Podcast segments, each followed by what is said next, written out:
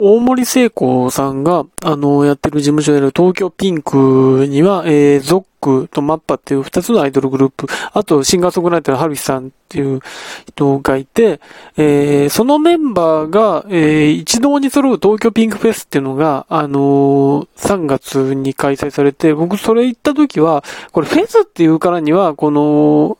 何ヶ月かに一度とか、そういう感じのイベントなのかって思ってて、その、初回のクオリティとかもそんな感じだったので、できそうだと思ったら、その翌月の開催告知があって、で、その翌月も行ったら、そのさらに翌月の、ま、これ月1なのっていう感じになってすごい驚いたんですけど、まあ、あの、そんな、ね、東京ビング初回から言ってるんですけど、この5月の僕のスケジュールがすごく、あの特にこの東京ピンクフェスが開催された、あの、今週の水曜日に至るまでのスケジュールがかなり、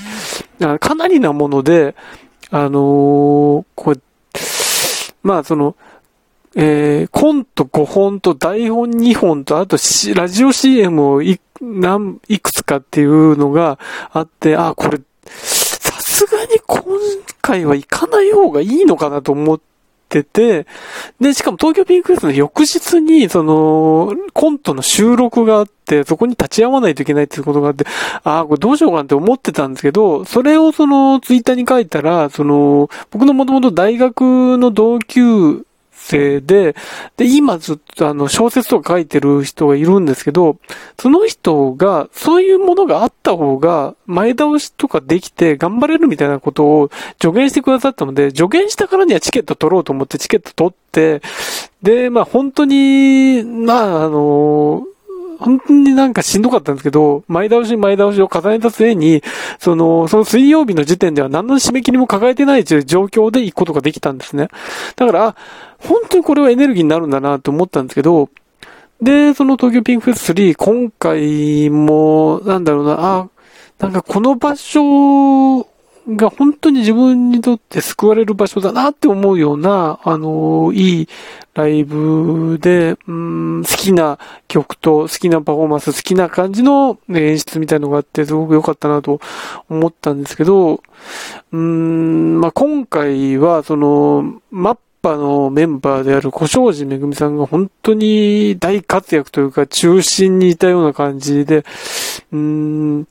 この人のことは、その、マッに至るまでのそのアイドルの時代から、あ、すごい人だと思ってたんですけど、今回、やっぱりその、なんだろうな、この、えー、ゾクとマッパとハルヒさん合わせたら、なかなかの人数になるんですけど、そういう中であえてこの、小城さんが一人でステージ上に立つ場っていうのが多くて、うーん、その、そのムード、そのステージを支配する力であったりとか、その、なんだろうな、独特の支配力というか、その空間の持っていて、あ、この人本当にすごい、ん、人だし、この、うん、アイドルグループという活動以外でも、どこでもこれ支配できる人だなっていう感じは持ったんですけど、まあその小庄さんが歌った家庭少女っていう、あのー、曲があって、前回はこれ小庄さんソロで歌って、それもすごかったんですけど、そこに今回はゾックのアイドメカネさんが途中から加わってきて、まあその、なんていうんですかね、その、激しい、その、なんだろうな、愛の、うん、愛を表現してたんで、二人で。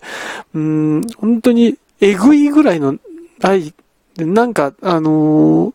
思ったのは、これその、深夜ドラマの、あの、女性監督が、えー、やってるもので、ラブストーリーを描いたときに、その、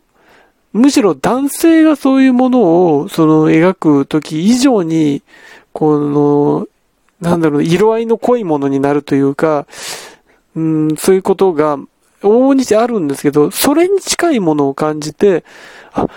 え、偉いもん見たなっていう感じ。その、なんだろう、もう、うーって、この多分、多くの、えー、人たち、その観客席の人たちが叫び出しそうになってたんじゃないかなっていうぐらいのものだったんですね。まあ、その、それとともに、その、今度その、そのシンガーソングライターのハルヒさんと、そのゾックの、えー、ジョナサン、キラのジョナサンの、えー、共演っていうのがあって、それはそれで、またな、なんだろうな、それとは打って変わって、本当になんだろうな、うん、メルヘンの世界というか、その、うん、なんだろうな、その本当にん、美少女アニメを具現化したみたいな、美少女アニメって言い方も今どうかなって思ったんですけど、まあそういう感じの、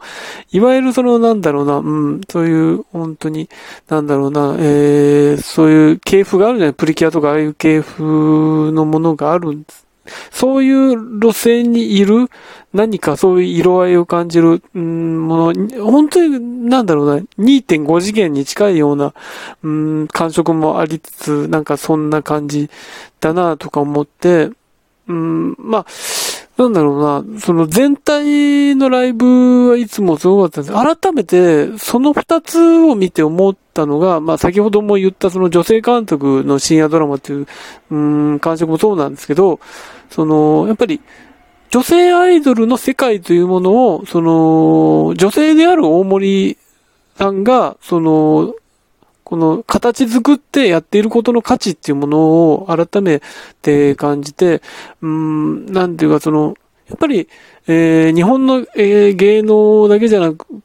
もう全体もそうだし、そのアイドルの世界もそうだと思うんですけど、やっぱりどこか、その男性プロデューサーがいて、男性プロデューサーのもと、または男性の演出家によって形作られるものがあって、中にはその中で男性が作ってるにもかかわらず、その、そういう人たち、アイドルの人を共感させるような詩を書くっていう天才もいるわけですけど、でもそれはやっぱりそれはうん、どこまで行っても男性のものでしかないから、うん、男性が、その、見たいアイドル像だっていうのはどうしてもそこで出てくるっていうことがあって、それがやっぱり、どこかその日本のアイドルの一つの壁であったとも思うんですけど、やっぱりこの、東京ピンクフェスを見てて思うのは、やっぱりそれが、やっぱり大森さんの中にある、大森さんの理想のアイドルとか、アイドルというものをもっとこうしたいっていうことが見えてて、それをやっているってことが、うん、それは、うん、やっぱり東京ピンクフェスの、えー、客席の女性の多さでもそうなんです。実は僕のような、その男性側から見ても、実はそっちの方が心地いいなっていうことに僕は気づいたんですよ。僕昔からそういうこと多くて、その、アイドルの中でもいかにも男性、向きの企画とか、うん、あるじゃないですか。アイドル番組において。ってとか、その、イベントの企画とかにおいても、なんかそれって嫌だな、あ、なんか、うん、お前らこれが好きなん、好きなんだろうでやってるよなって思ったりとか、うん、これを本人が能動的にやりたいものじゃないよなって思ったりとか、それを喜んでる人たちもどうなんだって思ったりとか、だからその、アイドル界、この一定の何かがあるんだよって思ったりしたのを、東京ピンクフェスはそこを突破してて、その、東京ピンクフェス、思うのは、ゾックも、えー、マッパも、ハルヒさんも、バラバラなわけですよ、個性が。その、統一させようとして、色を統一させようとしてないわけですね。その、髪の色であったり、衣装の感じであったり、その表現方法であったり、それぞれのスタイルがあって、でも、その、全員が、うん、混在した中でも、全くそれが、うん、バラバラにならずに、まとまりのないものにならずに、調和してるっていうのは、なんでかっていうと、やっぱりその大森さんの各世界であったりとかっていうものに、全員が共鳴して、自分のやりたいアイドルっていうものが一歩そこにあるわけです。表現とか個性は違うにせよ、じゃあアイドルというものは何だと思ってるっていうのは多分そこが愛通じているから、うまくいってるっていうことがあって、本当に奇跡的なバランスなんだろうなって見てて思うんですけど、やっぱりそれっていうのは、うん、アイドルだけじゃなく表現っていうものに対してそうだと思うんですけど、どこかその日本のアイドルでもな何か、えー、なんだろうな、その、男性の作ったものをして、えー、こういう可愛いをやってくださいとか、うん、で、ものの中でやってるから、そういうもんなんだろうなと思ってやって、そういうサイクルのもとでやってるから、どこかそこに対して、やっぱり歪みが生まれてきたりして、うん、やっぱり自分のやりたいこと違うんじゃないかって卒業したりとかってあるわけじゃないですか。なんかそういうことではないものっていうのが、ここにはあるなって思っていて、やっぱり、なんだろう、基本何が一番ステージとかそういうもの見てて楽しいかって、その、やっている人が本当に納得してやって、本当にこのこの世界が好きで、これをやりたいっていうものが、全部が相通じてると、やっぱりいいものになるんだろうなって思うんですよね。ともちろん東京ピンクフェスに出てる人で100%ではないにせよ、多分、多分、その濃度は多分、近いんだろうなっていう、限りなく100に近いものがそこには見えてるんだろうなっていう感じはするんですけど、だから、うーん、うんだから、東京ピンクに限らず、例えばそのフルーツジッパー、最近そのもう曲がもう、えー、じわじわっともう TikTok 中心に来てる、うん、新しいグループでありながらっていうものは、やっぱりその木村美沙さんっていう、その、もともと自分もアイドルを経験した方が作ってるし、